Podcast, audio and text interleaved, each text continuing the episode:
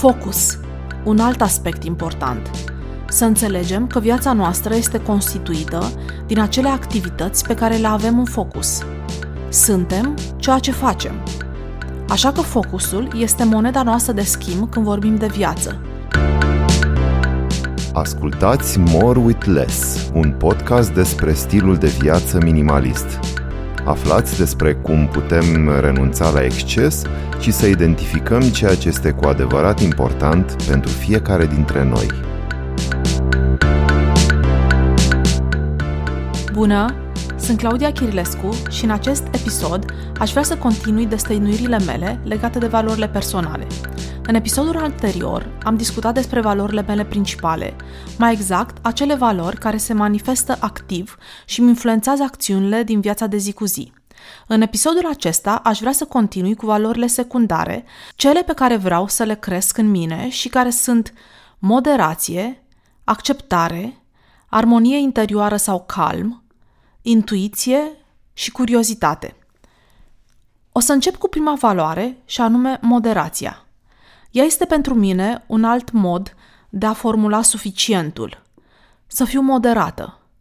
Să înțeleg că am suficient. Că am făcut suficient.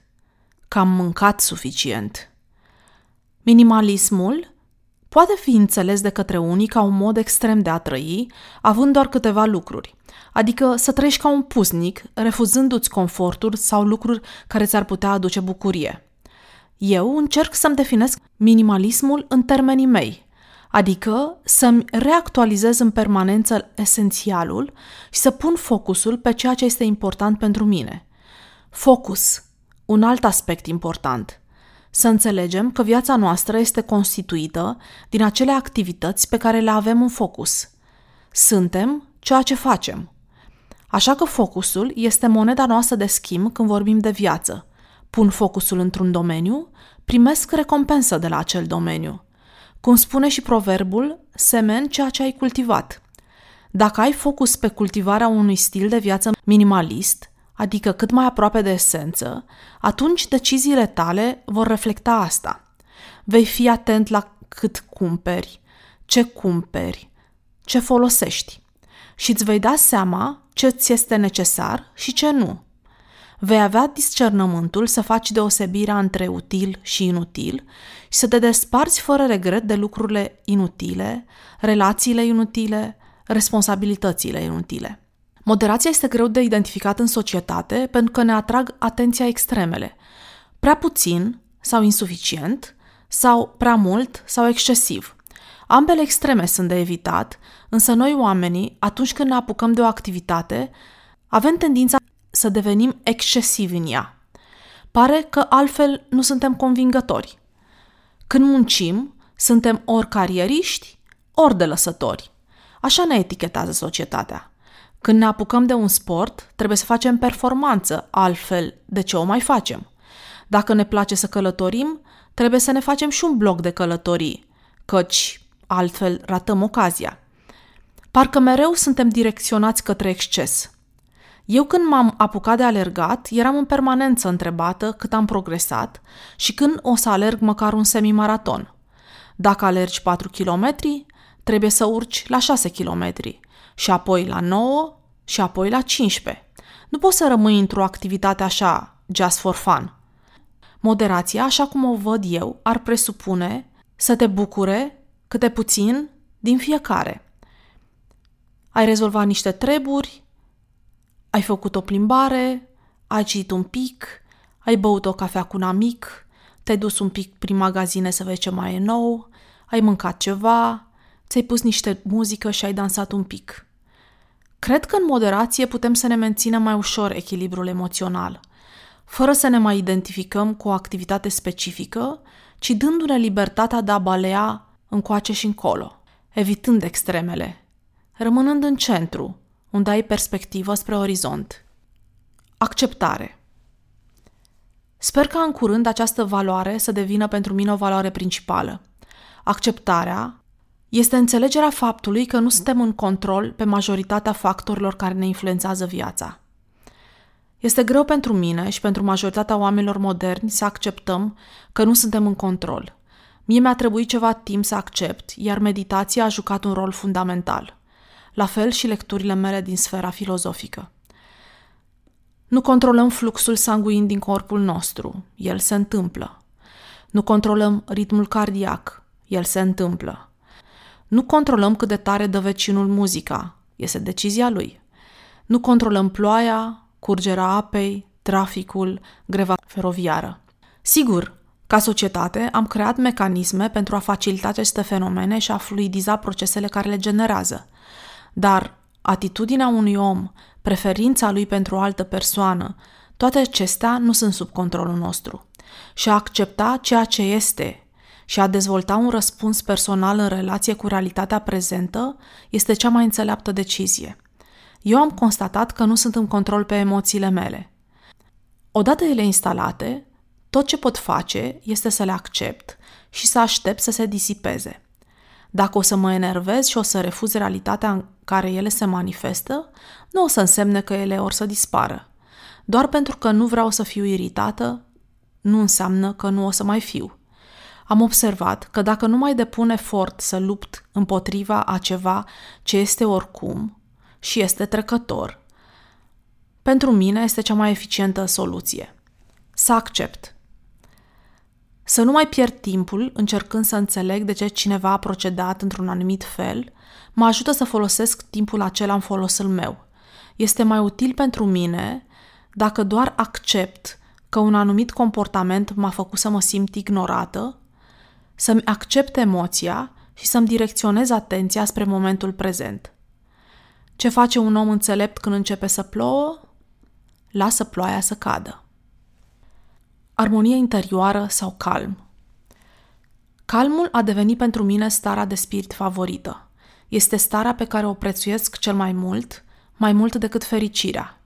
Asta pentru că am observat că fericirea este o stare trecătoare, în vreme ce calmul este o stare pe care reușesc să o mențin și să o cultiv.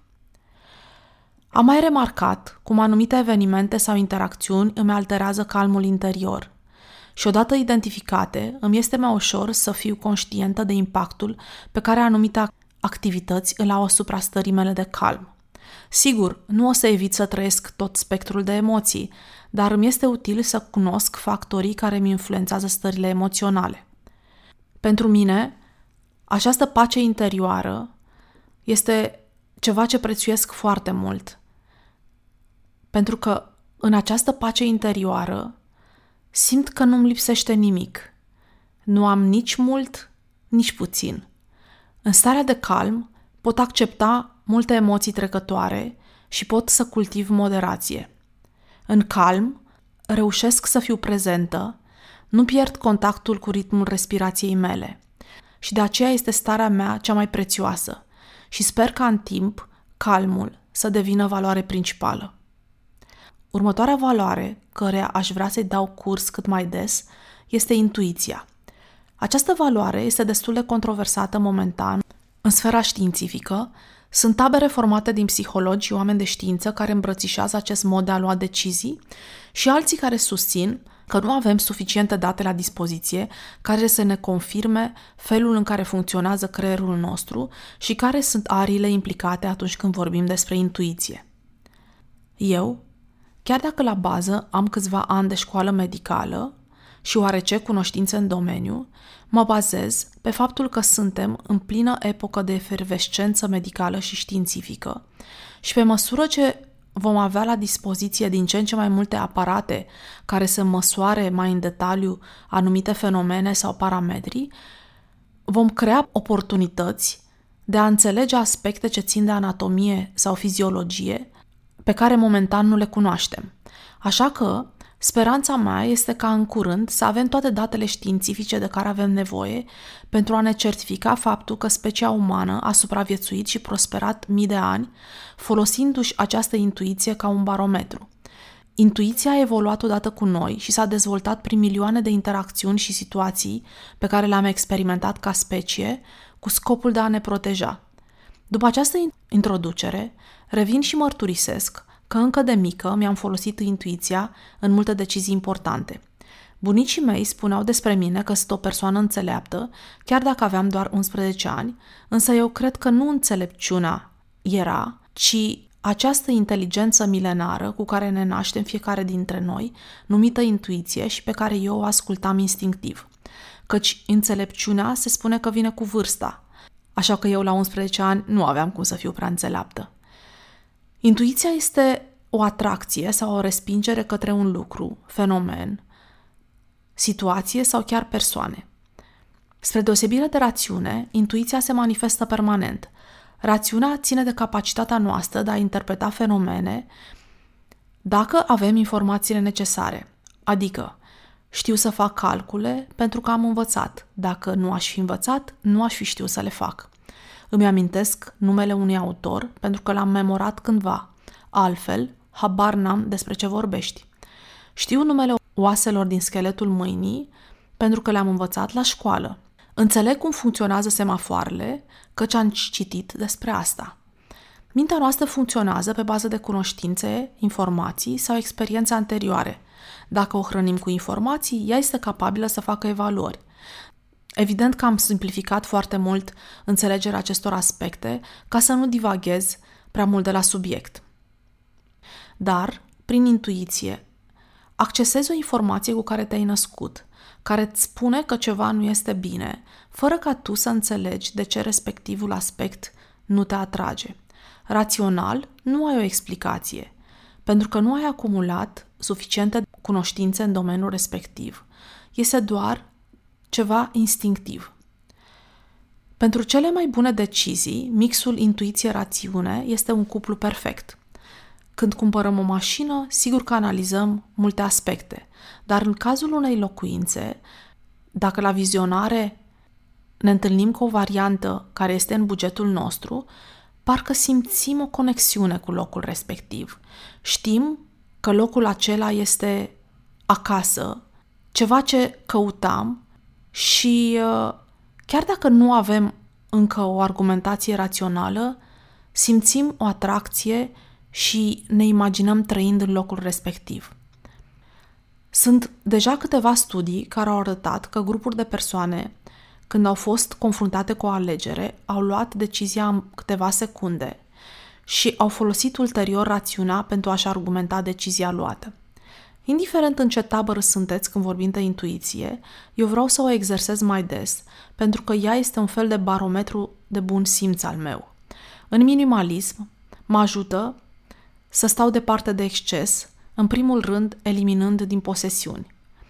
Când desfac cutia cu hainele din noul sezon, pe care vreau să le așez pe umerașe, simt deja la ce sunt pregătită să renunț. Rațiunea este cea care vine cu contraargumente de genul poate o să mai ai chef să o mai porți, dacă revine în modă și o să regreți.